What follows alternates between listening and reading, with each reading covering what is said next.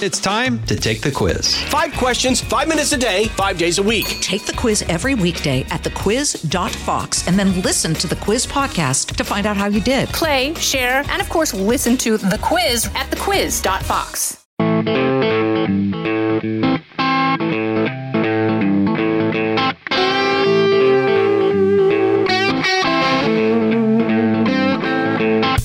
The science behind sleep. Personally plagued and personally curious about how I can optimize my sleep. This is not an advertisement. This is a conversation that I've been looking forward to having with former Navy SEAL Rob Sweetman, who has become the sleep genius. It's the Will Cain podcast on Fox News Podcast. What's up? As always, I hope you will download, rate, and review this podcast wherever you get your audio entertainment at Apple, Spotify, or at Fox News Podcast. You can watch the Will Cain podcast on Rumble or on YouTube, and check me out on X at Will Cain. Just like every other middle aged male, my midlife crisis is self optimization. I want to eat right, I want to exercise right, I want to sleep right. A couple of weeks ago, when I was swimming in the New York City Navy SEAL swim, I was assigned a personal security detail on land with a real, at one time, self described knuckle dragger, rock chewer, door kicker, Navy SEAL Rob Sweetman. Rob was an awesome dude with me that day, and we got to talking, and he said, Now, Will, what I'm passionate about is sleep. All my buddies, the entire community. I've become known as the sleep genius. He went to graduate school. He's focused on what it means to have good sleep, what it does for your mental health, for your mood, for your hormones, how to optimize it, how to build good habits, how to measure sleep. And as somebody who has bad sleep habits and inconsistent levels and times of going to bed and waking up, man, I was all in right away. I said, Rob, I want to know more about this. Let's talk about this on the podcast. You can check out Rob at 62romeo.org and sleepgeni.us. That's S L E E P G E N I dot US. Rob Sweetman's a patriot. He believes in America. He tells you in this podcast why he became a Navy SEAL. He also tells you why, the moment, a very traumatic moment, where he changed his life and focused on sleep because he saw its impact on his teammates. Here is Rob Sweetman. Kudlow on Fox Business is now on the go for podcast fans. Get key interviews with the biggest business newsmakers of the day. The Kudlow podcast will be available on the go after the show every weekday at foxbusinesspodcasts.com or wherever you download your favorite podcasts. Rob Sweetman, former Navy SEAL, sleep genius, my personal security detail during the New York City SEAL swim, my land based not water based. Personal security detail. What's up, man? Living the dream. Thank you for having me, Will. Now, why is it that you were assigned land duty and not water duty for my You personal security?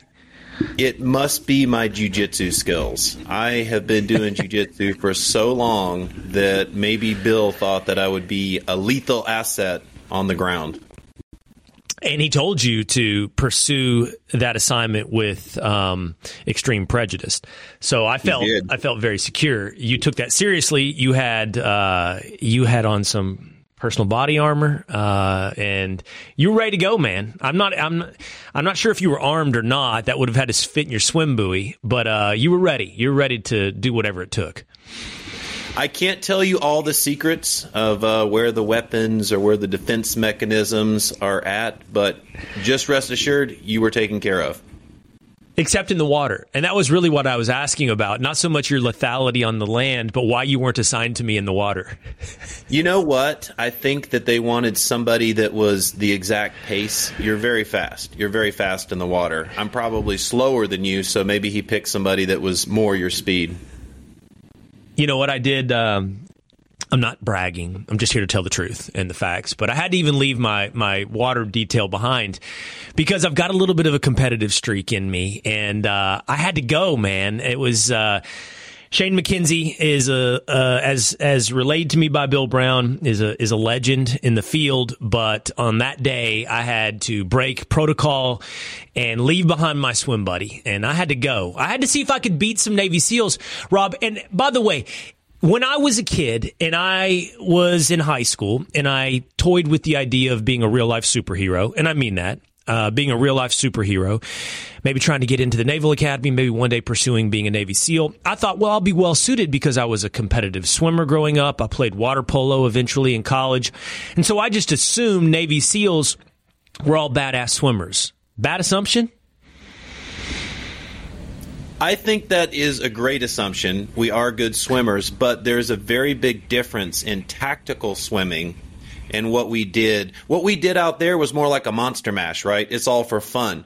When you're rigged up with all types of equipment, some of that stuff is classified, so I can't share it with you. But when we're rigged up with a bunch of equipment and we have a nighttime mission to hit a specific target of there, there can be a number of different types of targets, right? We're getting explosives, we have weapons, we have all of these things. Um, it's a very different skill set. And so it's less about how fast can you swim in a straight line in open water, which is very important. And we do that in BUD/S training, but it's more important about do you have the right equipment? Are you on time? Are you safe? Because you can drown in the darkness of night underwater and it is some scary stuff sometimes. And so those skills come into play. So yeah, maybe, um, you know, Navy SEALs aren't all the fastest swimmers in a straight line and I think you beat most of them. You're a very good swimmer. Uh, but tactically, there's a whole lot more that goes into that tactical swimming. You know, and part of that reason I asked that question is at the end when you and I were both there at the 9/11 memorial for that final round of push-ups and pull-ups, and then um, a good maybe hour of speeches. One of the speeches uh, said somebody said, you know, everyone knows Navy SEALs hate swimming. So I was like, oh, didn't I didn't I didn't know that Navy SEALs hate swimming. And by the way, for the bulk of our conversation, what I want to get into in the meat of our conversation is your career post uh, being a Navy SEAL. I want to talk about sleep, but before we move on, let me pursue this personal curiosity. You brought up BUD/S, and you know, um, I've gotten to know quite a few of you guys. I follow obviously various accounts on on Instagram. Hey, what is the what is the water test? I'm just curious that you with what you can share with BUD/S. I mean, I've seen the videos. It seems like where you guys have had your hands and feet tied, and then have a 10 pound weight or some kind of weight weight sent you to the bottom. So, like, what can you tell me? Is it is there a lot about holding your breath, um, freeing yourself from entanglement while in water? What do you have to do as a swim test as a Navy SEAL? Well, I do want to be careful about what I say because we have lost some guys in training. Uh, it's very, very difficult training, and it's very important, right? A part of this whole thing is being able to keep your composure under pressure. And there's no greater pressure than the threat of drowning. It's a horrific thing. So I think probably what you're asking is how do they do the drown proofing and some of the more complex skills in the water? And it's true. They tie our hands up, they tie our feet up, and they throw us in the water, in the deep end. So while you're in the deep end, contemplating life and death, uh, did I really want to sign up for the Navy SEAL teams? Um, you will be going to the bottom, which means you have to expel all your air, which is your last hope, right? You, you need air. You expel the air so that you drop buoyancy, you fall to the bottom with the confidence that you will get to the bottom eventually. And when you do, you gently bend your knees and you push off, maybe a little dolphin swim depending on how much uh, propulsion you get with that push, and you surface. And in that surface, you must have perfect timing. So as your mouth comes out of the water, you can get some more air and then come back down and go through the process again. So that stresses a lot of people out. I don't know why I did well in water. They called me the underwater Buddha. Um, one of the biggest things that really gets people. And by the way, when we get into some of the water stuff, these guys have already finished Hell Week, which eats people up and spits them out like you wouldn't believe. I mean, everybody is gone. We have these helmets that we wear in training, and they're lined up with all of the quitters and the people who were medically dropped because they were injured. I've seen a lot of broken necks, shoulders, hips, everything. Very difficult training. So these people have already made it through BUD/S. Now they're doing the water training, and um, they will put on tanks, drop to the bottom with a blacked out mask, and have instructors simulate surf hits. If you've ever been surfing, you know that if you get hit in a, in a turbulent surf wave, it's, it's tremendously difficult to, uh, you, don't, you don't know if you're up or down. That's what they're trying to do. They're trying to simulate being hit with a surf hit. So even after you finish BUD/S, you make it to second phase, not BUD/S, but the uh, Hell Week, you make it to second phase, you're there in the water, you can still fail. You can still fail at every single test gate all the way through the six months of BUD/S, and that's what makes it so difficult. It, it, you have to be good at, at almost everything, or at least adequate at almost everything. It's really, really difficult. All right, I want to talk to you more as we go along about your experience as a Navy SEAL. But when you and I were hanging out that day at the New York City SEAL Swim, you know, you began to share with me some of what you've done in your career after serving in the military. And you focused a lot of your attention, your effort, and your business on sleep. And you immediately got my attention. I, I was, my, my, curiosity was immediately piqued. Um, partly because I'm a middle aged man and I'm like every other middle aged man in this generation, interested in sort of self optimization, but also because, Rob, I know that this is a part of my life that is suffering. And I would love to just walk through some stuff with you. You can share your expertise, but maybe the way to do this is for me to sort of explain to you my sleep situation. And as we walk through that together, you can tell me the mistakes I'm making and some of the corrective measures and the importance of making these corrective measures in sleep. And I think there's a lot of people listening out there who may not have my job, but have some similar problems and and some similar curiosities. So let me just say this, like my job requires, Rob, that you know, I don't have a good circadian rhythm. I, I think many people listening probably know what a circadian rhythm is. That's a regular routine of go to bed at a certain time, wake up at a certain time, so that your body has a sense of repetition and expectation. You know, two or three days a week, Rob, I'm up at 4 a.m. and I try to get in bed by 9 p.m. on those nights. I don't I don't do a good job of that. I probably am in bed between 10 and 11. And then uh, the other four days a week, you know, I'm like an 11 to 6.30 or 7 type guy. But it's constantly interrupted and it feels like several times a month. There are other days where there's a 2 a.m. wake up or a, a have to stay up through 3 a.m. because of the broadcasting schedule across various time zones. I'm also jumping time zones all the time. So I know, I, I can feel it. I, I know that I'm not, I'm, I'm not only am I not helping myself, I'm hurting myself through what's going on in my sleep. But, but walk through me some of the importance and the problems that, that maybe me as an example for others out there listening, um, are, are, are, are subjecting my body? What, what, what am I doing and what should I be doing? That is an excellent question. I'm glad you brought it up because I would love to share a little bit of my knowledge with your viewer base. Um, I do want to tell you, we can come back to that, why I started in this. Uh, it's a very tragic story. I'd love to share that with you because it has deep meaning to me. And it's the reason why seven years later I was named the sleep genius. I went from a knuckle dragger knowing nothing about sleep, the worst sleep in the world. I'll describe it to you if you'd like. Pretty bad. Uh, to now I'm helping people across the globe in really special ways. So as the sleep genius. I didn't come up with that name. I was named that uh, by another Navy SEAL for all of the work that I've done with active duty and retired Navy SEALs to help them with their sleep. Sometimes SEALs have the worst sleep of all.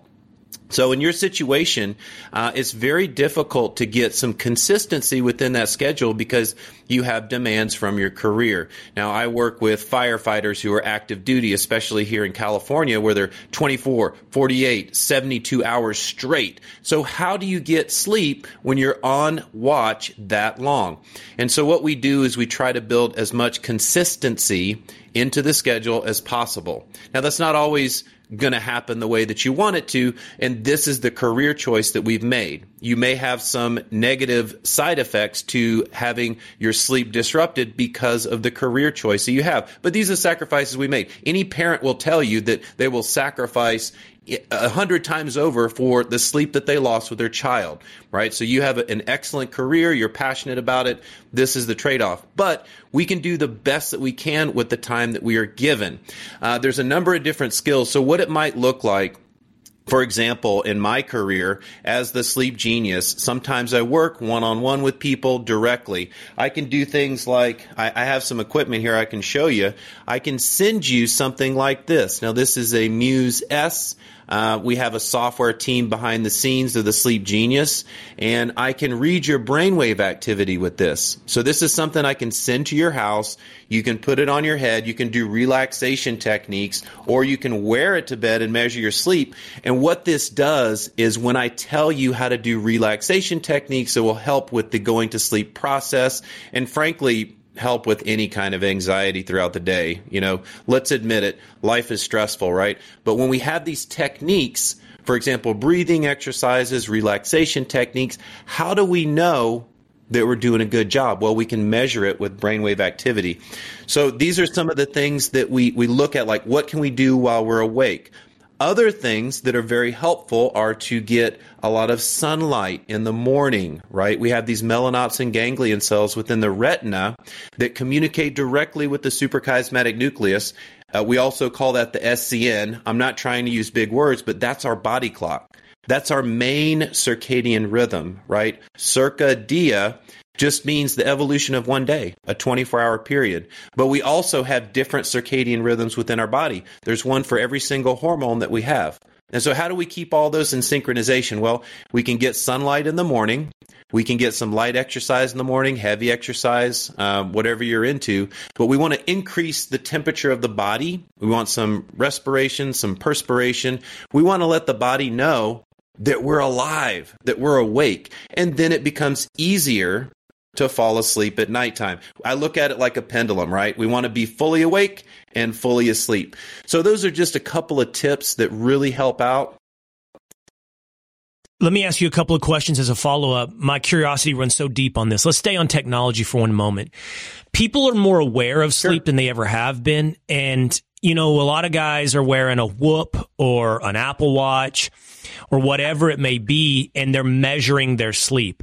I used to wear a whoop. I don't right now, but if I remember correctly, it, it divided my sleep into several different rhythms throughout the the sleep process. Light sleep, um, SWS, I believe. Uh, if I mm-hmm. and I'm sure you know what that means. That's correct. Um, and then there's there's REM, rapid eye movement sleep, and then a, I think there's a deep sleep, which may be SWS sleep on the Whoop. And I don't know, maybe the Apple Watch measures it the same or differently and maybe what you just pointed to the muse is in the same is in the same vein of measurements. But tell me about that. Like what should do you do you believe this is good that we're all measuring it now through the, these these different pieces of technology? And if that's the case like what should we be targeting? Because if this random piece of technology rob wasn't giving me a green or yellow i'm not sure i would know. I'm maybe i'd know when i wake up oh that was a good night or a bad night. I do know this. If i had one drink one alcoholic drink the night before,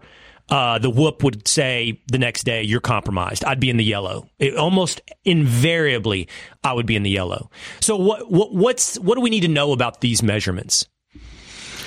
That is a question that really spiraled back in 2018 because at the Consumer Electronics Show, uh, I'm not sure if they want us to call it that or the CES, but at that show, they had so many, anybody who was a player in the game brought a sleep measurement device. They wanted to show off their technology, whether it's a wearable or I have some other types of technology to measure sleep I can share with you. Everyone wanted to measure sleep. Now, here's the problem with measuring sleep Everybody wants to measure sleep, but nobody has a solution to do anything about it. So now we have a brand new diagnosis called orthosomnia, which means the effect of being obsessed with your sleep data and having that hmm. negative effect on your sleep. So basically scrolling through, oh, I didn't get that great of a score on my whoop. And now that psychologically negatively impacts your sleep. And that's not good, right? So we tell people don't obsess over the numbers. And by the way, none of these things are extremely accurate. They're getting pretty good, uh, but if you talk to any of my colleagues in sleep science, they just laugh at all of the uh, the sleep devices are out there because there's only one gold standard, and that's polysomnography. Now, with that said, what we're talking about, what you're describing, and you did a great job of describing it, is a hypnogram. So a hypnogram, you know, we don't know that much about sleep. It's we can't quite read dreams yet. That would be kind of nice. So the only thing that we have are these instruments to kind of measure. Now, when I say EEG, that's electroencephalogram. Basically, it's little electrodes on your brain. So we're reading brainwave activity. That's the best way to analyze what stage of sleep we're in. So about half of your night's going to be in light sleep. Uh, sometimes we have some sleep spindles during light sleep, but otherwise it's somewhat uneventful. However, we also have two other stages that you identified are very important. And within the first 15 minutes of falling asleep and a normal night of sleep, we're going to go into deep sleep or SWS slow wave sleep. They call it that because the brainwave activity is so slow right? I mean, we're talking like one hertz, uh, and hertz is a frequency, right? If we look at like frequencies while we're awake, we might be having a 25 hertz brainwave frequency right now talking to each other. We're fully engaged. So the brainwave activity goes all the way down to almost nothing. It's wild. And I'll tell you something that I bet your listeners didn't know. Your brain can reduce in size by as much as 60% during deep sleep, allowing the cerebrospinal fluid to get into the crevasses of the brain, wash away some of that protein buildup. That's what we're identifying is the problem that's causing Alzheimer's, right? Is the beta amyloid uh, plaque buildup within the brain. If you're not getting good deep sleep, how in the heck can you wash away the waste from the day? Our brains are firing all day. We need this process. The other part that you talked about was REM sleep, rapid eye movement. That's also known as dream sleep. Also, very, very important. This is where we sort out our cognitive dissonances, our emotional traumas, all of these things. And a lot of times people say, Oh, I don't dream. Most of the time, that's not true. Most people are dreaming, but do you wake up during a dream and remember it, or did you wake up at a different period and you just weren't aware of your dreams? So I love unpacking this stuff. Well, let me pause there to see if uh, is that all making sense. Yeah, it's all making sense. You know, um, I've heard, and I'm just going to keep firing curiosities as you talk throughout this. That you you mentioned the different things that are accomplished through SWS and and REM sleep. It's my understanding this is when as well, like I think long term memories are stored. Is that right? It's it's when it's basically t- like what gets accomplished. It's some. I mean, it's it's obviously reductive for me to say that's when you become smart or stupid. But I mean, it, it's like your body is doing something very specific during those rotations that we all need. Absolutely. You know, these are all theories, and scientists who have determined that there are uh, long term memory, short term memory, muscle memory, all these different types of memories that are getting stored. Um, we don't really have the technology to determine exactly what's happening within the brain. So these are all theories, and they all make sense, and they all have very good science backing them to say, okay, this is a good indication. Uh, but absolutely, while we're sleeping, uh, we're forming memories, we're storing memories. And in fact, if you're getting better sleep, you're going to perform cognitively better. You're going to have better memory. You're going to do better on your test if you're a college student or you're preparing for an exam. Uh, and in fact, you can t- you can try to do something uh, perhaps that you're passionate about, like uh, playing the violin or training jujitsu. I love jujitsu, and you can train, train, train, but it's within the sleep that those memories yes. begin to turn into hard coding and you really can so, make advances. You can really get. I read about step. that. I read about that, Rob. I think it was in a Malcolm Gladwell book, or no, it may have been in one of these books about you know the, essentially the ten thousand hours of practice rule or determined practice rule on whatever it is you do, and it was talking about the biology of that of what happens when you practice, and it, it was is talking about I believe it's called myelin. It's the insulation around your nerve fibers. Um, and what happens is when you practice a specific movement, my boys play soccer. This would also apply to anybody that plays the piano or whatever it may be. And you translate specific physical movements that you repeat over and over and over. You you're trying to not only code your brain into understanding and being able to repeat those movements, but be able to repeat those movements with speed when called upon. Um, versus me, for example, who's never practiced the skill moves in soccer that my boys practice, right?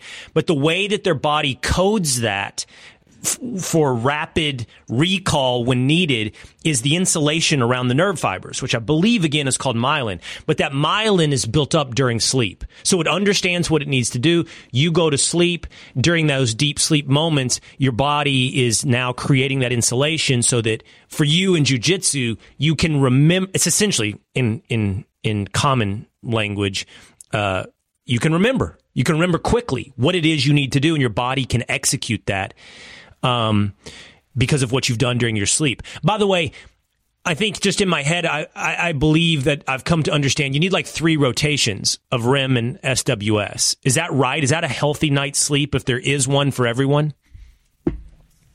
A normal night of sleep, just a blanket statement for a normal eight hour sleep period or seven to nine is a recommendation for the average person, should look like um, you fall into deep sleep and then you come back into REM sleep. That's one cycle, and five or six cycles throughout the night should make up a good night. Now, that's not mm. always true. And with these firefighters, a lot of times we'll do something called polyphasic sleeping.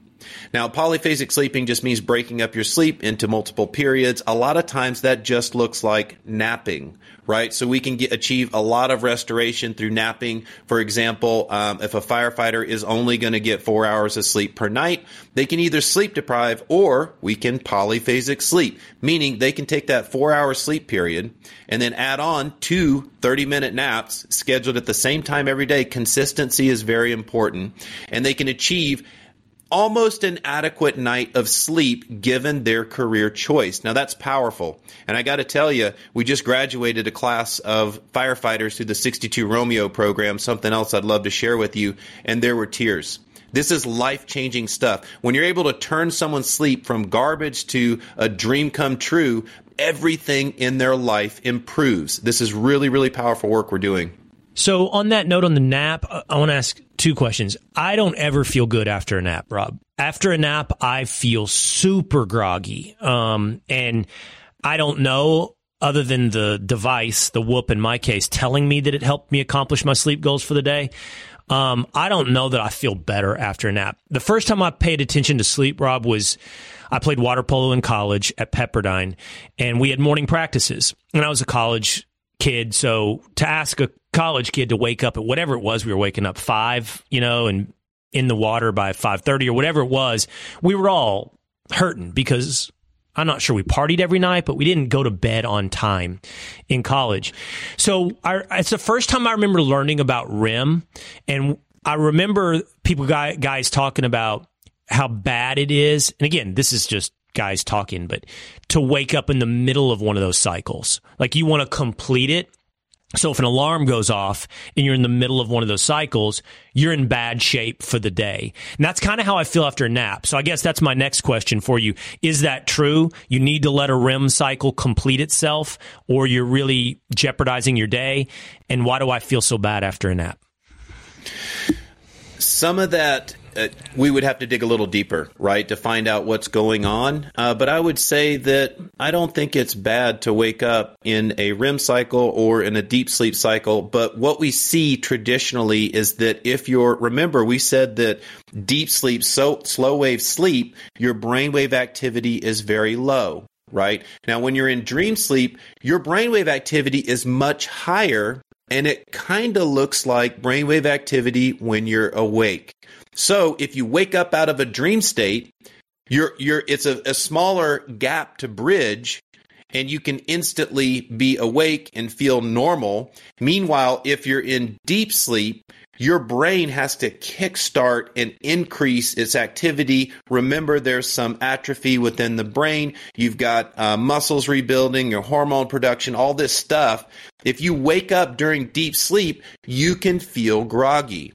So if we're going into deep sleep immediately when we begin a sleep period, it could be very possible that during your nap, you actually need some deep sleep. You're getting into deep sleep very quickly, and based on the timing, which I'm not sure how long you're napping, uh, you could be in the recovery process. And then your alarm goes off, you wake up, and of course you feel groggy, right? You just pulled yourself out of a major recovery process. That might indicate that you need more sleep. Yeah. I don't know. I don't know the appropriate amount of time. I've never been a napper. Like you just described, a 30 minute nap twice a day. Every time I nap, I feel like it should have been longer. Like I never wake up from a nap and go, whew, that was nice. It feels like you should have been asleep for a lot longer. It's like those mornings when your alarm goes off at, you know, 3 a.m. or 4 a.m. and you're like, that's way too early. Yeah. There's two strategies there's two trains of thought with napping, right? And by the way, polyphasic sleeping is a very advanced level of sleep science, and we don't recommend that for everybody. Uh, but in the situation with shift workers and firefighters, it's either sleep deprivation or we do some polyphasic sleeping. We've seen a lot of success with that. There's two trains of thought with napping. One is the 20 to 30 minute nap. So if you have a 30 minute window, you try to nail a 20 minute nap. However, in your situation, you may not like that because you're experiencing some grogginess after you wake up. With a full sleep cycle, a 90 minute sleep cycle, we're able to get into deep sleep and back into REM sleep, that dream sleep. And some people report having much better results with that, meaning that, that that gap to bridge is much smaller and you have less of that grogginess effect. The challenge with that is who has 90 minutes to take a nap throughout the day. If you can do that, that can be extremely powerful. But probably what we want to look at is if you're not really feeling the naps, let's just take a look at like how do we schedule your sleep period at nighttime to best serve your recovery. 90 minutes. I remember that. I remember that on the the average sleep cycle, and that adds up to what you were saying earlier: five to six rotations, which puts you at that seven to nine hour target. Let's talk about. I have so many other things I want to follow up on when it comes to sleep and how to optimize sleep, but you know, certainly for guys, Rob, I think most of us go through a process where sleep is seen as weakness. Um, yep. You know, I mean, there's people say you know you can sleep when you die. Um, you know I, I know I have buddies and I have family members who treat sleep as as like um, a badge of honor if you only need four to six hours of sleep, you know, instead of being somebody that needs nine hours of sleep. Um, I know this kind of leads into why you got into this in the first place and the benefits of sleep, but what would you say? I mean, as you mentioned, you were a knuckle dragger, you were a Navy SEAL. There's not many resumes that are tougher so, what would you say to the guys that kind of think like sleep is weakness? Well, it is absolutely uh, a thing to have this cultural bias towards sleep deprivation, especially in the United States. As a knuckle dragger and a door kicker, as a Navy SEAL, I am doing nighttime missions, right? We're kicking open doors, and when we can't kick it open, we're blasting it with explosives, and we're going in and eliminating terrorism.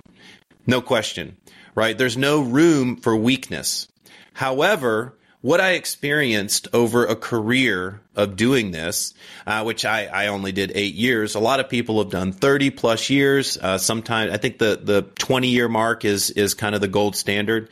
Um, I did eight years, and my experience while I was in the SEAL teams was that guys will do anything, including things that hurt their body, to be able to perform at the highest levels.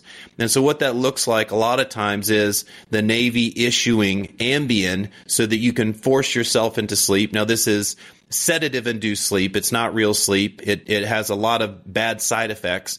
But when you don't get adequate sleep because you're simply drugging yourself up to sleep, then you feel groggy when you wake up, but you have to wake up and you have to do the mission. And so what do we do? We reach for the stimulants. And it's a vicious cycle of using sedatives to go to sleep and stimulants to wake up. And when we're not on the clock, what are guys doing? Well, a lot of them are turning to alcohol. And I don't mean to single out Navy SEALs. What I mean is the military and first response in general. We see a preponderance of alcohol use to go to sleep. And the reason why is because if you don't know any better and you have to go to sleep and the demons are in your head and you're always spinning the wheel, how do you turn it off? Well, you numb yourself up with a legal sedative, the alcohol. And unfortunately, it's a terrible cycle. I watched my buddy Ryan Larkin, Navy SEAL, drink himself and use Ambien to go to sleep, not get adequate sleep, and then use stimulants to wake up. And I watched that degrade his mental health to the point he never even saw the, the uh, age of 30. He committed suicide. And this is one of my platoon mates. And at the time, I was doing the same thing. I was using Robitussin to go to sleep. I was using stimulants to wake up. And I watched him go through that process. And after he took his own life, a sniper, a medic, a real badass, an American hero, and he took his own life. It never should have happened. That messed me up, man. It it made it put a fire inside of me. It's like I'm never going to let this happen again. And my best estimation of the problem was that his sleep health was impacting his mental health. And I found out years later along this journey to becoming the sleep genius that oh yeah, that's a real thing.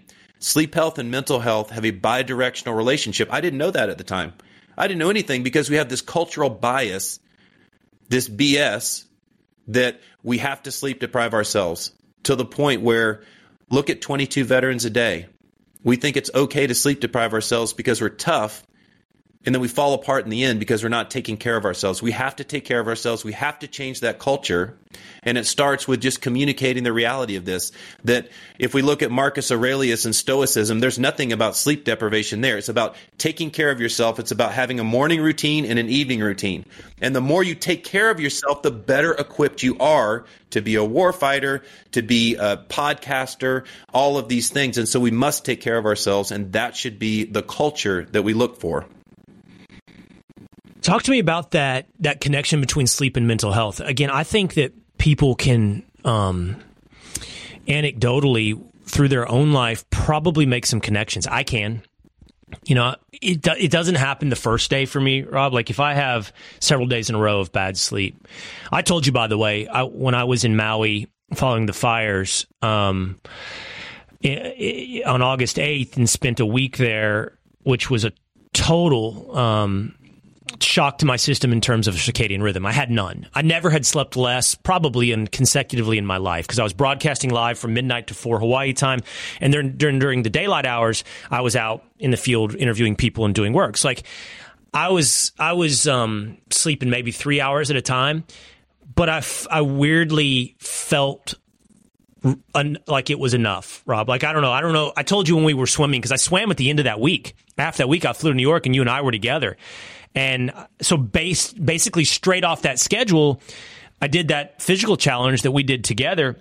And I told you, I actually feel pretty decent. I don't even know how to explain it. And I don't know if it's adrenaline is just pouring through my system for like, you know, five days straight or whatever it may be.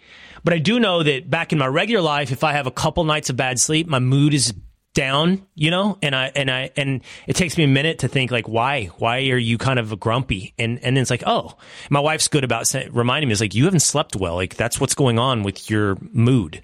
Yeah, in a normal situation, if we're not getting adequate sleep, we're going to start to get moody.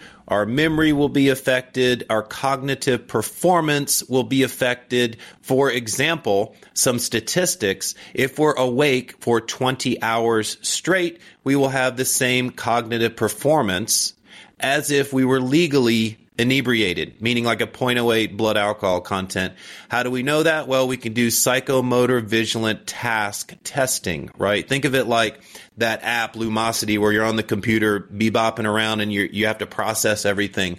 We know that that is true. We also know that if you sleep deprive just 1 hour off of your normal sleep schedule every night for five days straight, you can achieve the same cognitive decline. So there's no question that hmm. you're being affected. This also affects your hormones. This also affects a ton of different stuff. But Trust me, I know when there's a serious situation, if you have a mission, a time sensitive target, in this case, your mission was to get out there and help those people in Hawaii, you can feel so empowered that nothing can stop you. And you know, if you don't sleep at nighttime in the morning, your hormones are still going to start producing. They try to follow some level of circadian rhythm. It's just that if you do this long term, will it will come back in the form of health problems, whether it's hypertension or low testosterone. Your body will be impacted this. So in the short term, in an emergency, I think we're designed to be able to do that. Uh, but long term, that will come back and bite you. And that's about uh, th- those long term health consequences, like that's a cascading effect, right? But am I correct, Rob, in kind of understanding the first sort of water over that waterfall of the cascade is that your hormones are jacked, right? So if your hormones are jacked, n- now your body is going to end up jacked. In the Navy and with the Naval Postgraduate School and Dr. Nita Shattuck, I love her. She's done a ton of research, as well as Rachel Markwald. They have the crew endurance team, and they've been testing people on these Navy ships for years. And what they've determined is that if you have a five and dime, which is like uh, five hours on watch, nine hours off, uh, it's not circadian at all. It doesn't follow any sort of 24 hour rules that your body is always trying to keep up. You have all these circadian rhythms for all of your hormone functions within the endocrine system. They all get out of sync. And what we start to see over a career of serving in the Navy is people are coming out with hypertension, mental health issues, all these different things. And so what they've been trying to do is help people get on a 24 hour watch. Now, this is interesting. This is getting a little deep into the science, but a 24 hour watch, all they're doing is providing a consistent watch period and sleep period within with respect to a 24 hour day just changing it to match a 24 hour day, even though they might be awake during nighttime, has incredible health benefits. So the consistency part is extremely, extremely important. So we have consistency, we have the duration of sleep, we have the quality of sleep. How much deep sleep are you getting? How much REM sleep you're getting? These are things I look for in the Sleep Genius program and the 62 Romeo program. And then we look at like sleep latency. How long does it take you to fall asleep? How many nighttime awakenings are you having? What are the, the type and quality of those nighttime awakenings? Are you able to go back to sleep? This is all stuff that we can refine with the skills and tools that we have. Let's talk about those things for a moment. Let's talk about habits. Um, Okay, you've mentioned one. It's good when you wake up to get sunlight. Put sunlight into your eyes, start to get the corrective mechanism of your circadian rhythm. Tell your body it's time to wake up. You also mentioned exercise. So would you say, let's, and I acknowledge that everyone's body is different to some extent. Everyone has different optimization periods and levels, but let's just kind of speak on the average, right? If we, if we can, um, if there is such a thing. Um, you mentioned morning workouts as well.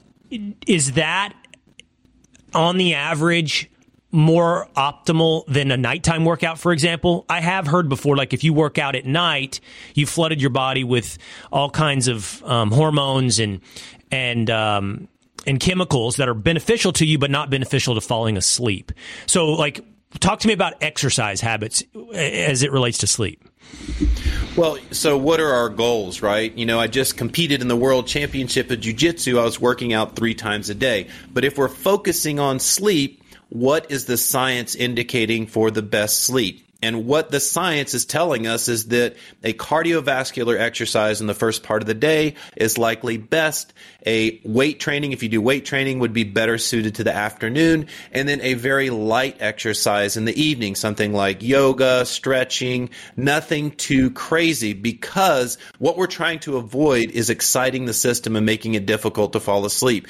There's, there's metabolic reasons for that. There's psychological reasons for that. The biggest thing I think I hear on social media these days is the cold plunge, right? Everybody's getting right. into the cold plunge, and some people don't want to do the ice, so they do the cold showers. And then some people ask me, like, should I be doing that before bed? Maybe I get done with jujitsu. Uh, I had one client that says, I get done with jujitsu at like 7 p.m., and then I do a cold uh, plunge right before sleep. They go to bed at like 9 p.m my recommendation, what the science is telling us, is that we want to stay away from any of those crazy things right before bed. Meaning, we don't want to do the cold plunge, we don't want to do a freezing cold shower, we don't want to do extremely hot shower or a sauna or a hot tub before bed. We just want to ease into sleep and make our our body put the uh, the environment around us the most conducive to being able to relax and slip into that sleep naturally. If that makes sense.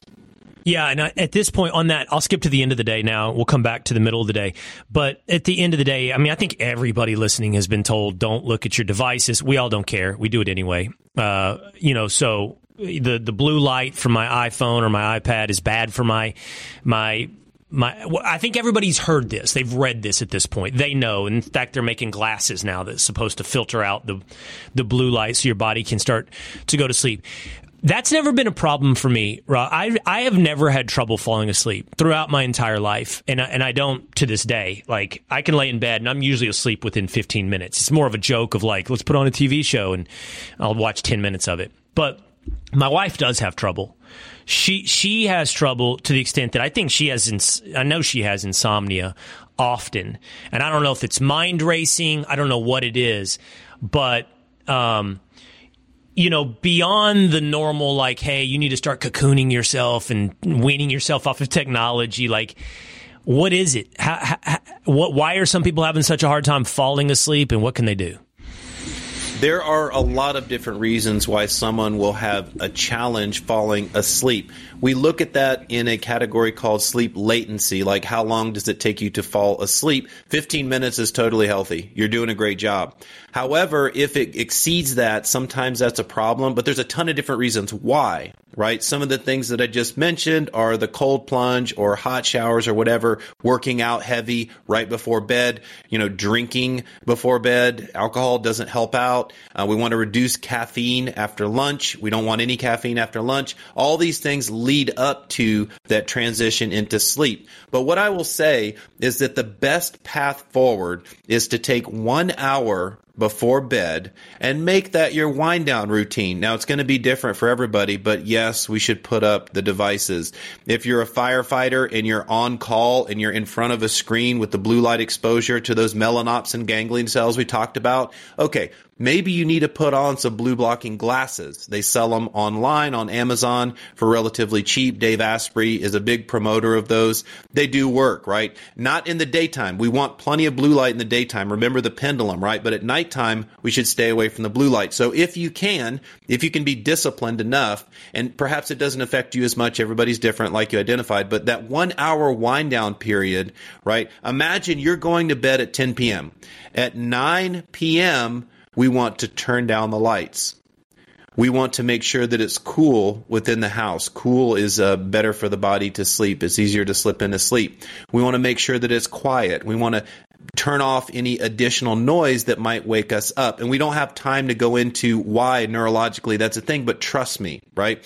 If you can't reduce the noise spikes, noise pollution within your sleep environment, perhaps you can use something like white noise. White noise, I, I really like a thunder shower with, uh, that's just my thing, right? Or a Babylon. Do you do that, Rob? I like that one too. You do those? I love it. I love it. Oh man, well, I would have so assumed. I would have assumed I would have assumed you had the firearm by the bed, ready for some dude to enter your house, and you're going to be able to spring at the slightest noise. Not you in the middle of a rainforest, Rob Sweetman. How are you going to take on the intruder?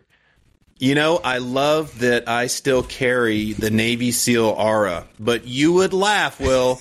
I'm actually a peaceful warrior and I get into the meditation. I'm totally at peace with myself and I do not keep a firearm loaded and ready to go. I am ready to go based on when it's God's time to take me. You know what I mean?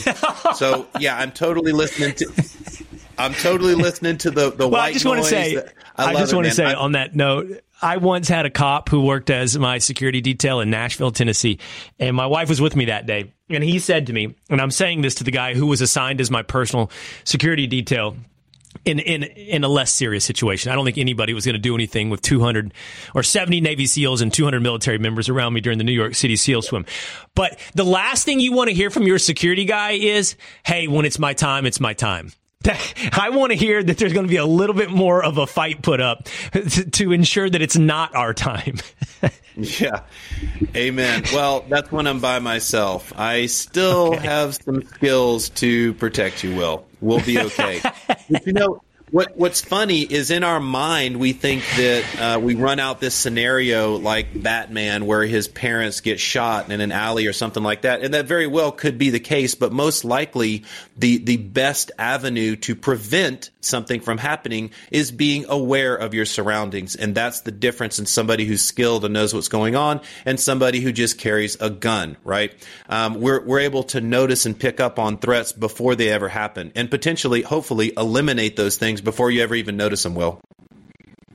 Okay, back to sleep. Um, okay, so here's another thing that has washed over me in time, whether or not I've read it or heard it or watched it. Um, that look, but at about 9 p.m., so that's a little bit after sundown, my dog, Rob, is done. Like she's done with the day and she's irritated that we're still up. She is the most um, affectionate seeking dog to the point of like you're annoying how much you need someone to pet you. But come 9 p.m., she's done. No more. I don't want pets. I don't want anything. I want you to leave me alone. And then when the sun rises, boom, she's an annoying alarm clock. She's up and at it. But in a way, I know that I know that this is actually how we should all be operating. Like it's a little bit after sundown. It's time to shut this thing down. And when the sun rises, it's time to get going. Like nature gave us a pretty clear circadian rhythm, sun up to sundown. Um, now, I, I, this is the part that's washed over me. Whether or not it's the, you know, the primal hunter gatherers, or I believe, I kind of think it's again washed over me that it was Viking culture. Like you go to bed early but you have a period in the middle of the night when you wake up and that we all kind of might still have that latency in us that you wake up in the middle of the night. Maybe that's the pee break for a lot of us. But, you know, historically, that was honestly, that's when we had sex. That's when babies were made. That's when some, there's a reason that your body woke up in the middle of the night and you had about 30 minutes to an hour of like, oh, for some reason I feel awake. But then you went back for a second sleep. Is there anything like, in any, Am I right? Is there any truth to what I just described? Yeah. So there, there's a there's a lot there that you said, right? Um, so let's try to unpack that. First of all, people have different chronotypes. So by ourselves, we're extremely vulnerable, right? When we're sleeping. So imagine you're by yourself in nature, you're going to die because you're just not going to last during the sleep period. In a tribal setting, which has primarily been how we've existed as humans until more recently, and there still are some tribes living this way. The tribe protects each other. So when I when I talk about chronotypes, what I'm saying is some people are morning larks and some people are night owls, right? So if the the morning larks are falling asleep early, the night owls are still awake to protect the tribe, right? And then in the morning, the night owls are still passed out, but the morning larks are awake, right? And this is how we protect each other. So there's there's a balance, and I think it's just a, a random draw on what type of chronotype you are. Uh, I think it's probably given to you at birth, but that is your sleep type, right? So getting a little bit deeper into that, have we always done an eight hour sleep period? Or seven or whatever your sleep period is. By the way, everybody has a magic number. Mine is seven hours and 15 minutes, but it's totally fine to be eight and a half hours, right? It's important to find out what your exact amount of sleep is to recover and feel 100%. So, anyways, we thought that we had this eight hour sleep period because that's what society told us. But in fact, over time, there have been multiple different types of sleep periods. You're exactly right there have been times when we have a four hour sleep period and probably more recent than you know we realize. Uh, but there have been times when we have multiple sleep periods. For example four hour sleep period let's say 8 p.m to midnight right? And then we wake up and we go about doing things and then we go back to sleep at 4 p.m or 4 a.m 4 a.m to 8 a.m so that's two four hour sleep periods that's okay. We're, we know from polyphasic sleeping that if you have multiple phases of sleeping, that's okay as long as you're getting the adequate amount of restoration. But what you're also telling me is historically, like, I think there's a modern movement to reach back to like traditional human patterns that technology and industrialization have pulled us away from. And I think that's, that's, that's across the self improvement landscape. But you're telling me that there's really no um, not just magic number that, that, applies to everyone, but there's no magic rhythm to it either. Um, that, that, there is no historical um, truism that you you know you went four up thirty back to four. There's nothing that we need to get back to that necessarily held true throughout history. There are social pressures, cultural norms that sort of push us to sleep in a certain way. I would say historically the most common thing if we're if we're to kind of go with the flow of our own circadian rhythms and metabolisms and energy levels would be to probably have like a 6-hour sleep period and then a siesta in the afternoon. We have a dip around 2 p.m. for most people, uh, and that's a great time to take a nap and that historically has been a thing that humans do uh, for as long as recorded history. But we've kind of gotten away from that. I think a lot of that is, you know, the technology area uh, arena, and also like the modern need to just constantly stay productive and working. Like I don't have time for a nap. Getting back to the culture, right? I don't need any sleep. I can sleep when I die. Uh, but I think most naturally we would fall into a, a six hour sleep period and then a nice big nap uh, in the afternoon. All right, and then the last thing to complete this this cycle of, of building good habits, mi- uh, midday. You just laid out one, which was the siesta. You you did mention caffeine, so I'm going to take it that you're not. You mentioned stimulants earlier as well as a negative in these bad habits that you and others had adopted. But I, I mean, it's safe to say that uh, I don't know what we're probably looking at 70%, 75% of the American population is is is attuned to some type of stimulant first thing in the morning in, in the form of caffeine. Um, so, um, you said no caffeine after noon, but also the last component of this has got to be diet, what we're eating all day long. You know, and I know that there's plenty of reasons not to eat sugar, but that end of the day, sugar's got to be something that's inhibiting sleep. You know, in the Sleep Genius program and the 62 Romeo program, we don't delve too much into nutrition, uh, but I will say that gut biome is extremely important. Now, you mentioned sugar. Sugar, I don't think is good for us at any level, especially the the pure refined sugar and the the uh, corn sugar and all that stuff. I don't think that's good for us. I don't eat sugar. I try to avoid it as much as possible. I also don't drink alcohol. I don't do drugs. I really respect my body as a temple because I've been in a bad place and I just don't want to be there. I only want optimal health, right? But if we're looking at gut biome, I think the biggest transition in our understanding is that through the vagus nerve, our stomach, we call it the second brain, has so much more communication with the brain and hormone function than we ever understood 20, 30 years ago, right? So getting a good gut biome, which means eating plants and animal and you know things that are good and healthy, natural sources. No, you know, try to stay away from pesticides, herbicides, anything canned, processed. We know we're not supposed to be eating processed foods, so just don't do it. Try to eat as much organic as you can, and then it's your choice whether you want to eat more meat or more plants. I tend to eat a more plant-based diet, but I'm totally okay with my friends who have the carnivore diet. I think it's important to look at what foods better suit your particular makeup, metabolism. Um, some people will get inflammation from red meat. Some people will get inflammation from broccoli, right? It's important to dig deep and find out what is your particular makeup. But once you get your gut biome super dialed in, you can expect to have good hormone function. And I think that aids in um, getting good sleep as well. So we don't really focus on nutrition in either of these programs, but it absolutely is a pillar of health. And I, I think it's something that everyone should explore on their own. So let me get this straight. You're like six three two thirty. Be my guess. Is that? Am I in the am in the ballpark, shredded. Rob? Just shredded. You, yeah, you are shredded.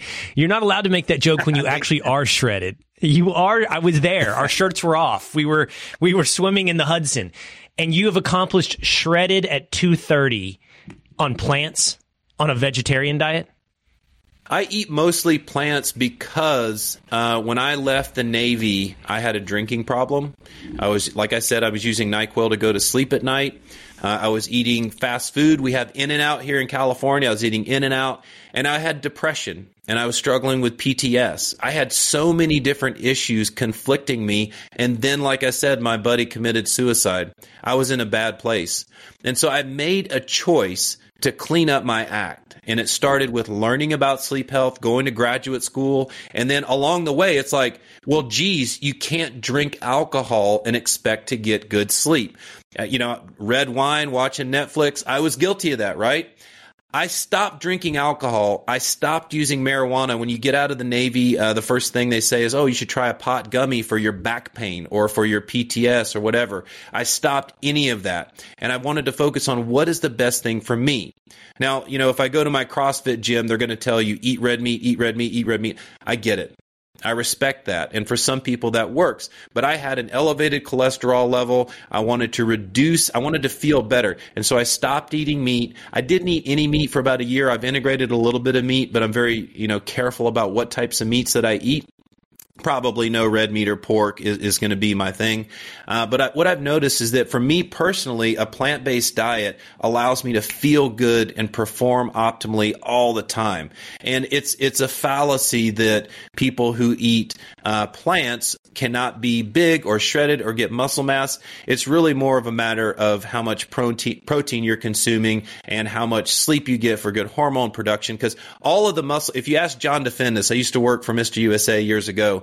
If you ask John DeFendis, when are you building muscle? It's not in the gym. You're shredding your, you're tearing apart your muscle fibers in the gym. All of the muscle building happens during sleep.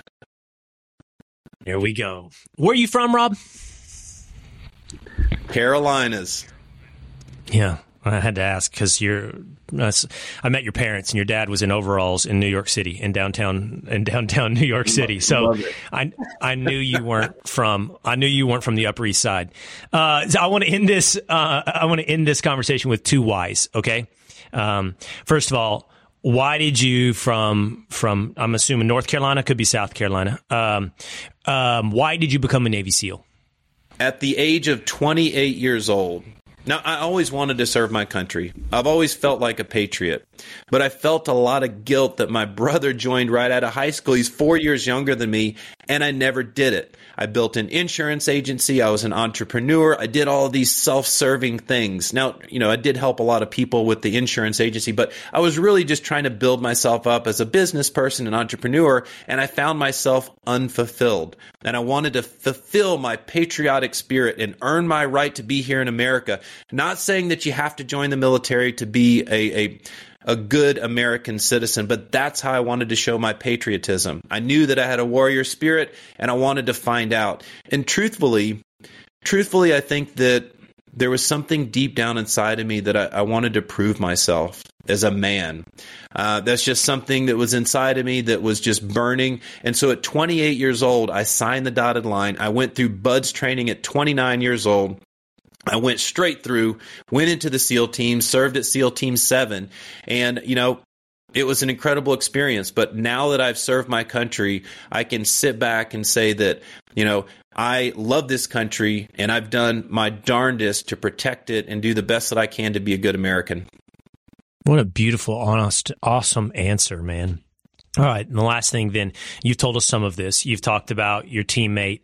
You've talked about your own experience after serving, um, why you got your life together. So tell me, um, in short, then, why you decided to do uh, 62 Romeo, Sleep Genius, why you decided to make sleep your focus. Yeah, so you can find Sleep Genius uh, on my Instagram or sleepgeni.us is the website, 62r.org. It's only six letters, especially if you're a veteran or first responder. You can go there right now and apply. We have scholarships for people, right? This is changing lives. But the reason I chose to do this was because I believed my friend that committed suicide, Ryan Larkin, his sleep was impacting his mental health. I wanted to save people like Ryan. Now, I can't save Ryan, right? But perhaps there's something good that can come out of his suicide. And so I wanted to save other people like him. That took me on a journey left and right. I, I, started working with civilians. I wanted to build sleep pods and sleep technology. I wanted to work in all types of space. I submitted six proposals to SOCOM and to other government agencies. And I came back full circle with this 62 Romeo and ended up with a sleep program that I'm telling you is the best in the world. There's a ton of different reasons why it's the best in the world, but just trust This stuff is changing lives and nothing else out there is doing the same thing that we're doing for, for a ton of different reasons. The technology for everything. Um, but the reason I did this was to really help people. I'm on the second mountain if you know what I mean, in my life. Once you realize that there's only one mountain in life, the second mountain begins. And I'm just here to help people for the remainder of my life. I only want to serve others. And my skill and my technique is through sleep and sleep health. I think everybody needs a little bit of help with sleep. And that's my mission. I'm driven, and that's why they call me the sleep genius. That is awesome. Man, Rob Sweetman, sleep genius. I really am so happy that I met you. And I look forward to continue our relationship both professionally and personally. And man, I'm just I'm appreciative of you indulging my curiosity and sharing this with us today. It's my honor, Will. There you go. I hope you enjoyed that conversation with Rob Sweetman. Again, check him out at 62romeo.org or sleepgeni.us. That is S L E E P G E N I dot US. I will see you again next time. Listen ad free with a Fox News Podcast Plus subscription on Apple Podcast and Amazon Prime members. You can listen to this show ad free on the Amazon Music app. Jason in the House, the Jason Chaffetz podcast. Dive deeper than the headlines and the party lines as I take on American life, politics, and entertainment. Subscribe now on FoxNewsPodcast.com or wherever you download podcasts.